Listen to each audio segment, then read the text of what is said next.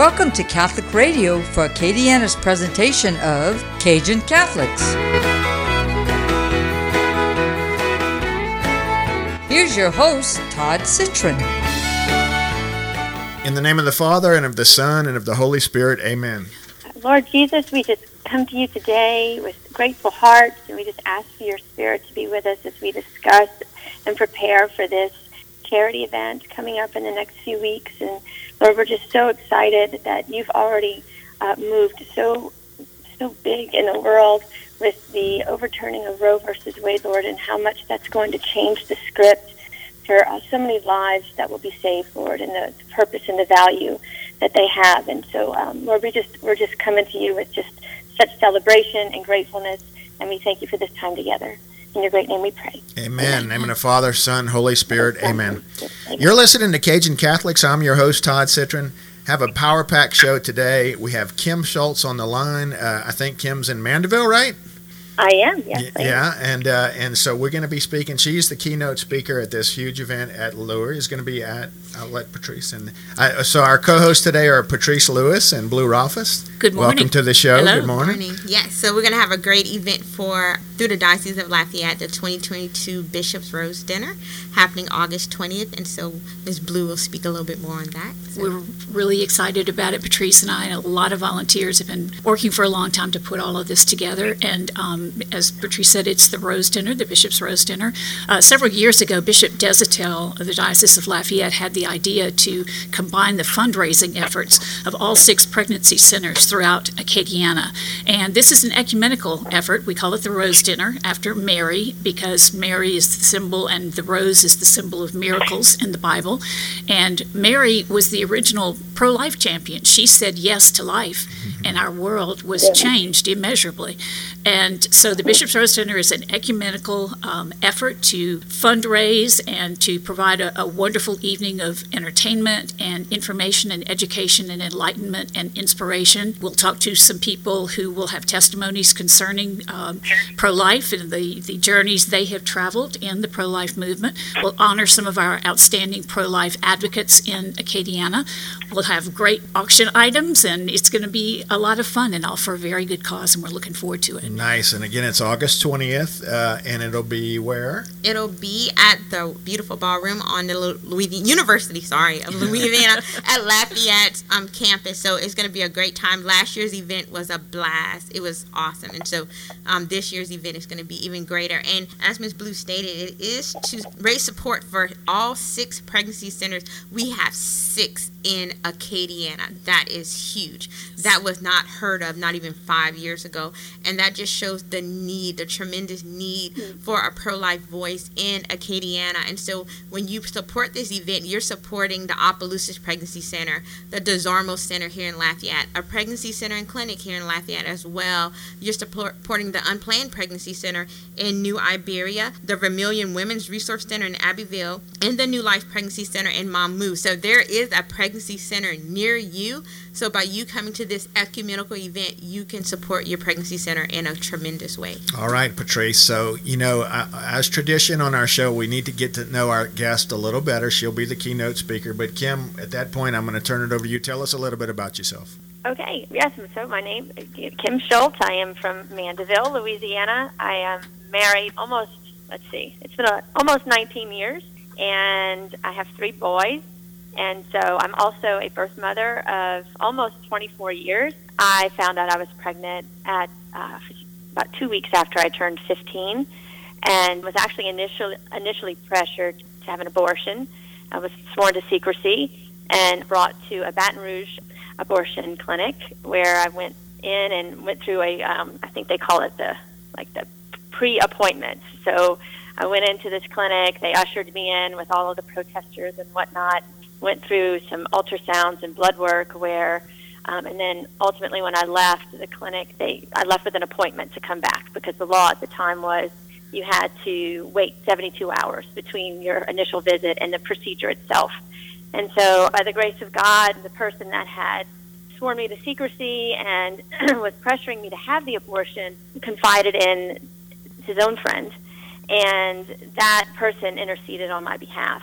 And at that point, I was able to have a voice and to speak out against uh, abortion, which is not, I mean, you know, I don't think it's ever anything, you know, something that any girl wants to do. But in my particular case, you know, I, I did not want to have an abortion in any way, shape, or form. And so at that point, I actually planned to keep my child, believe it or not, at fifteen. You know, I just had this love for my baby already at just um, a couple of weeks pregnant.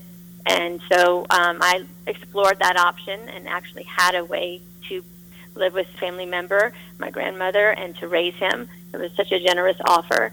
But ultimately, because of the place that my life was in, it was uh, my life was just incredibly painful and hard at the time. And uh, I went to lunch with my godmother, and she just said, you know, your parents did everything right. They were married. They had a high school diploma. They had a job. They had a driver's license. They, they did it all right. They were married. And your life, look at how much of a mess they've made out of your life. Mm-hmm. And she's like, if you love your child, do you love him enough to give him a chance?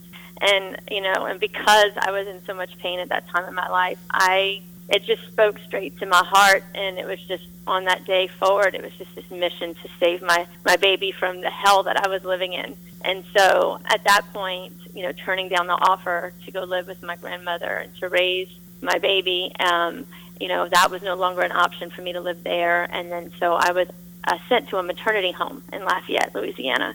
And so it was run by Catholic Social Services. I lived there from about four months pregnant, or right before I was about almost four months pregnant when I moved in there, and lived there with six other pregnant teenage girls with a house mother for several months. It was, um, oh, can you imagine living in a house like that? It was, uh, yeah, we'll save that for the yeah. for later. But it was interesting. It's a it's a hard it's a hard couple of months to remember. I'll just put it that way.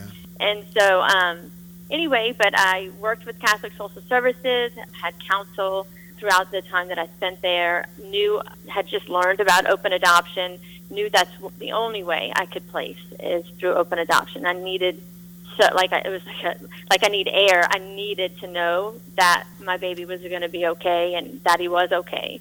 And so, you know, I was able to speak out with what it was that I wanted in a family. They provided you know, many families that kind of fit into that criteria, and had them provide albums for me to sit down and look at and use that to make my decision. And, and so my birth son, his name is Matthew, and I, I tease him all the time and tell him he picked his parents, because from the, I had four albums, and the second album was ultimately the, the parents that I chose for him. And he kicked and kicked and kicked and kicked the second I picked up that album, or wow. the second I put it down. And so I just remember just tears pouring down my face thinking, I hear you, buddy, I hear you, because I knew it was a boy at that point. And so I was around six months pregnant when I chose his family to be to be his parent, which was such a blessing, because you don't always have that kind of time. And so we had a wonderful time to, to get to know each other, and they were the family that I wish I would have had. Even at one point said, hey, can you take me too? And so um, they were just amazing. And so... You know, I ended up actually inviting them into the delivery room. They were present for the delivery of their son. And it was just, a, you know, it's a whirlwind when I go back and I think about it all. And so incredibly painful, but then beautiful. It's it's such a, you know, an ironic statement, but it's it's all true. And yeah. so we, uh, so I placed Matthew and, and Stacy, uh, Stacy is his mother's name, and Stacy's arms, three days after he was born, she took him from my, I placed him in her arms as she took him and left the hospital with him. And, and you know, it's an open adoption, so it wasn't that I was just walking away. Uh, it was, I came back and visited quite often. I didn't live very near. I, I lived in on the West Bank of New Orleans, and so it was a good two-hour drive, so we would visit probably every, in the beginning, every three or four months or so. And so it's, and it just definitely helped my heart just to be able to go and see him and see him flourishing and see him being loved. And, oh, my goodness, the, the joy that this sweet baby brought to so many people, including myself. It's just God has just been so good through all of it. He's taken all of that hardship and heartache and just woven it into something so beautiful that I could have never, ever, you could have never told me wow. that it could be this wonderful. So it's it's been it's it's one of the biggest blessings of my entire life, this sweet baby that could have just never been the purpose and the love and the joy that he's brought to the world. It's just, it's mind-boggling to think that he could have just never been here. Yeah. So.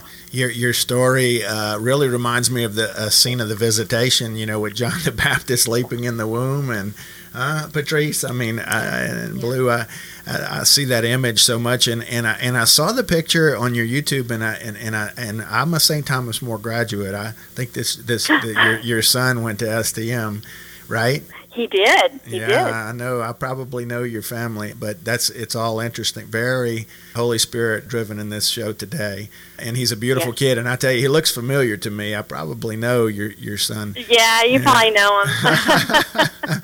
But uh, what a they're, great they're story. Pretty, they're pretty well known in the area. Yeah, that's great amazing. Family.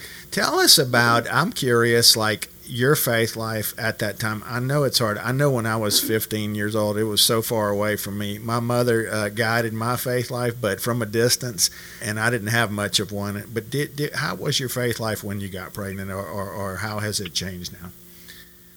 So I, I grew up in a, a Catholic household, I guess is what you would what you would uh, consider it. And we were pretty involved in our local church. My mother actually worked for the Catholic Church. My father was in the choir, but when I was about thirteen, my parents divorced.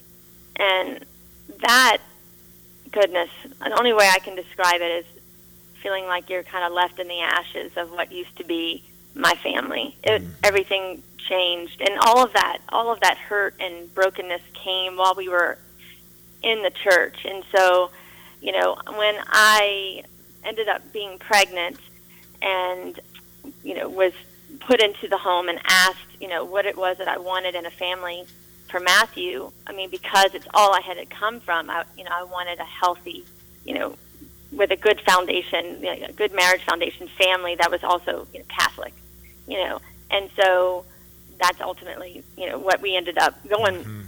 picking was. But I, now that I go back and I think about it, I think all of them were probably Catholic because I was in a home for Catholic social services, so. Um, I don't know if that was a requirement or not. And so, but t- t- a relationship with actual, you know, an actual relationship with Jesus at that point, I I did not know anything about that.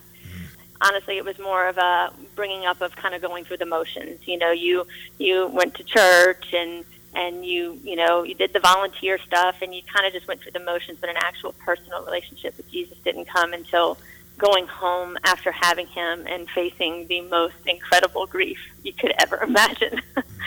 It was excruciating. And so to, to move on after having a baby, to leave a hospital with empty arms after going through a delivery, it's it's just, it's look, there's nothing easy about it. It's it's super hard. And so just to go back to high school and to, you know, have all the stares and, and the judgment, you know, that you would that I that I faced. And so it was actually through a, a school counselor that referred me to a local uh, local church that wasn't Catholic, but um, there was an amazing youth group there with a mama bear that was the youth pastor. And she ultimately, I'm telling you, that youth group saved my life one hundred percent. Mm-hmm. And that's that's where I started to learn a whole lot more about um, who Christ was and, and started to form Um, a personal relationship with him, and oh my goodness, he he just carried me through. He carried me through all of it, and so, and that's and, you know, my faith has just grown upon that more and more and more deep because he just keeps showing up in ways that only he could. Oh, your testimony is so beautiful. I want to remind our listeners, you're listening to Cajun Catholics, and today's guest is Kim Schultz, and she's coming to us via phone, I believe, from Mandeville. And um, Kim is a pro-life champion and warrior, and uh, and telling us her beautiful testimony. We're going to have an event. She'll be the keynote speaker, and I'm sure, like me, I'm so, you know, intrigued by her story, and she has such a beautiful heart. You can hear that over, over the radio waves. Uh, the event will be August twentieth, and it'll be at the U L Ballroom, I believe. And they're going to tell you, uh, Miss Blue and Patrice, who are co-hosting, are going to tell you a little bit more about that. But why don't y'all get in here and ask if y'all have some questions uh, for Kim. Or comments. Um, hi, Kim. This is Patrice. I appreciate your authenticity because we see women at the crisis pregnancy centers, and one of the things we often, or one of the options we give them, is adoption. And I think sometimes those outside of the pregnancy center world don't realize how difficult adoption is for the birth mother. And so I appreciate you sharing that. And so how did you work through that grief of, as you said, I came here with my baby delivered my baby, and now I leave here, quote unquote, empty-handed. How did you walk through that? Um, I know you said the youth group was a big help, but how else did you walk through that grief in the months, the weeks, the years to come? So, thank you. Yeah, it was a combination of, yeah, I, I would say the biggest piece of the healing and the help that I got was through the youth group, but, you know, also through counseling. You know, speaking with my youth pastor and my school counselor helped a lot. Honestly, just talking about it. There's so much, like you said, that's not known about the process. I mean, adoption. I mean, I, I've worked in my local crisis pregnancy centers, and my goodness, you know, you give this, you know, this sheet, you know, are you considering abortion, adoption, or, or, to, or you know, to keep your baby or adoption? And the first thing that comes out of ninety-five percent of their mouths is, oh, no, we're not doing adoption. It's almost like worse than the other two in a lot of people's minds. And I think it's a lot because they don't, you know, it's a lot about it is, is unknown. And it's often looked at as abandonment, and it's not. And so there's there's that stigma on it. And so, but as far as, you know, what it takes to walk through it, I mean, I would just say it was just a combination of just being able to talk about it, and having some people that did that didn't judge or place judgment on me, and that loved me through it, and the, the train wreck that I was for a little bit. But I really just give it all to God. That, that's the only that's the only way I got through it. It's, it's only Him. Yeah, that's so beautiful. So tell me, in your opinion, if you obviously obviously you're pro-life, but you were contemplating an abortion, and had Roe versus Wade not been in effect at that time, how would that have affected your decision? Maybe, I know that Delta Clinic was there at that time, but what's your take on it all? Uh, you know, uh, tell tell me what you think. You mean if abortion wasn't an option? Yeah, I guess in regards to the, the, the Supreme Court changing it to be a state issue, uh, you know, just the whole, in regards to all of it, how, how do you see it? Well, I mean, I, I say this quite often because I do also a lot of work with Louisiana Right to Life. I, I just want to scream from the rooftops. There's, everyone's like, it's pro-choice, or you know, you pro-choice or pro-life, and you know, and that the choice of abortion's been taken away, and so now there's no choice. And I just want to scream, yes, there is. uh-huh.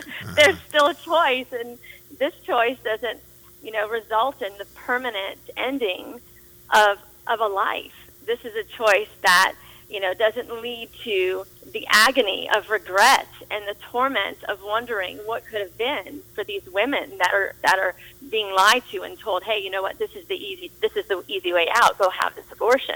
You know, working with, you know, women post-abortion, I mean, I've seen firsthand the torment and the agony that they live with, with regret, you know, because the same enemy that tells that tells you, oh, you can't do this, you know, you're going to have, the only answer is to abort this baby, is the same enemy that comes around afterwards and condemns you and tells you how horrible you are, and you just you just live in this shame.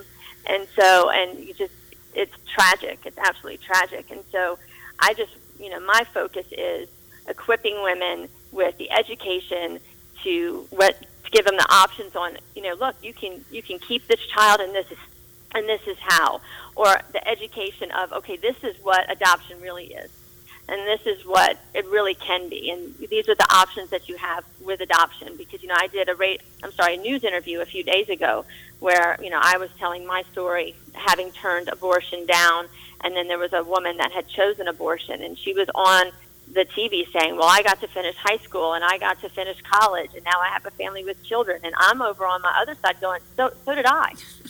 I did all of that too, but I don't. I didn't have to end the life of my baby to do so. Mm. And so um, it's it's a huge deal. This the end of uh, Roe is such a huge deal. I'm celebrating the lives that um, are going to be saved, but there's this heaviness of just wanting to go out and educate mm. on what these options. There's still a choice. There's still a choice. So these women aren't, you know, falling into this, you know, this lie and this trap of believing that their choice has been taken away. Mm-hmm. Yeah. So we had a, a guest on this show uh, a couple of years ago, and I don't know if you know Dustin Bertrand. And Dustin's yeah. a, a personal friend, and he's got he's written a book. But in his story, his mother was raped when she was at U L here at U S L, I guess, back in the day, and And she mm-hmm. conferred with people and decided to have the child anyway. And, and he, he's a beautiful soul. He's a pro-life warrior. And uh, and I, and also I'll ask you, and I'll throw it out to the group if anyone else wants to weigh in, but the pro-choice group always goes to rape and incest. And they always say, oh, mm-hmm. well, you know, that's that's going to mess all that up. And, and a lot of the people that I know that are pro life, you know, uh, even even my wife, we, we discuss it, and they go, I don't think in the, those cases it, it should be illegal, but what y'all's take? Anyone want to weigh in on that? I'd be interested to hear from Patrice if there is a, a general profile of the women who come in seeking counseling and support who maybe have considered abortion but have decided to, to save their baby's life. You know, we have this idea that that's where all these abortions are coming from, but I think the reality is very different, isn't it, Patrice? The reality is different, and the research mm-hmm. supports the reality is that I think less than maybe one percent, zero point four yeah. to maybe one percent choose or consider abortion, rather. I'm not even going to say choose, but consider abortion because of rape or incest. And in our case, we have seen women who were raped, professional women as well as college students as well as younger, who chose life despite incest, despite rape. Okay. So for them to say, oh, that's the big plug, is not true. It's not mm-hmm. factual. Um, but the women considering abortion, it could be homelessness. It could be drug addiction. It could be the guy says, if I don't do this, he's going to leave me. It could be, I just lost my job. Um, it could be family pressure. It could be so many different aspects, but rape uh-huh. and incest is is minute compared to all the other reasons a woman would choose abortion in our society today. So that's really not a valid argument that mm-hmm. they try to use. But And don't y'all think, and I'll let Kim, you know, weigh in, is is there a big secular divide between pro-choice and pro-life? Is it, is it the non-religious that, generally speaking, are the pro-choice group? You know, is there a dividing line in religion, or, or not necessarily? I've actually found, uh, surprisingly, that there are many Christians that are, are pro-choice. Um, and uh, it, it's a surprising thing for me, um, just because in my mind it's like, in what in what world would Jesus... would Jesus want you to end the life of your child? I don't, I honestly, I can't put, I can't make sense of that, you know, and now as, as, as far as, you know, like Patrice had just mentioned with, it is, it's, it's less than one percent of the cases and situations of incest and rape, but that's not to be made, you know, unimportant. Like the, in those situations, that's unimaginable, you know, the, the, the, the trauma and just the absolute, oh, I can't even imagine being faced under those circumstances. And so I just, I think, you know, in situations like that, you know, it goes to this, it, it rings the same bell, like why add trauma on top of trauma? Mm-hmm. You know, because there's that lie of this is, you know, the be- this is the betterment, you know, of the woman. This is, you know, saving her from the trauma of having to give birth to her rapist baby, I think is the way I've heard mm-hmm. it put. And what they're not saying is, it, at you know, at the end of that procedure, now she lives with the trauma of the fact that she's taken the life of her child. And so, you know, it, it really can be, um, you know, turned uh, backwards and upside down and twisted all the way around in all these different ways. And what about this? And what about that? But the bottom line, guys, it's just it, it's a it's a innocent newborn life that has purpose, that has value. I mean, and it, I just look at my son. You know, he's twenty-three years old, and he has so such a bright future. Bright and future. He's got so yeah. much love and joy, and it just um, and and he could have, and I could have just chosen not to have him. Right. And I. And it just blows my mind. Look up Kim Schultz uh, on YouTube. Uh, um, uh, I, I did that this morning, and I saw a beautiful picture of her son, and, and, and it just speaks volumes when you see his picture of, of of opportunity and what and look what's come way down the road. You know, this kid's got the whole world at his fingertips, right? And, uh, he does. He and, really does. Yeah, mm-hmm. It's so beautiful. Well, we need to concentrate a little time. We just have a little time left to talk about how they can hear more from Kim, because I know our listeners really want, want to hear more. So uh, the event's going to be August twentieth. Go ahead, Blue. I'll let you get fill in the blanks. Sure. We're, we're so excited, Kim, to welcome you to uh, the U L Lafayette Ballroom on August twentieth. Uh, after hearing you speak today, I am I'm just dying to hear your testimony. It's just it's going to be wonderful, and so many people are so excited that you've decided to grace us with your presence, because we feel we feel so honored to welcome you to Lafayette, and uh, we'll take Thank great you. care of you while you're here. We promise. Oh. We're known for our I'm hospitality. I'm pretty sure Matthew will be there with his parents and his sisters. Oh, so we're wonderful. Excited. That's, that's oh, exciting. That's terrific. Well, we want to let you know, I mean, Kim, as you know, the event is August twentieth, and the ballroom doors open at five thirty, and the event begins at six o'clock and runs until nine p.m.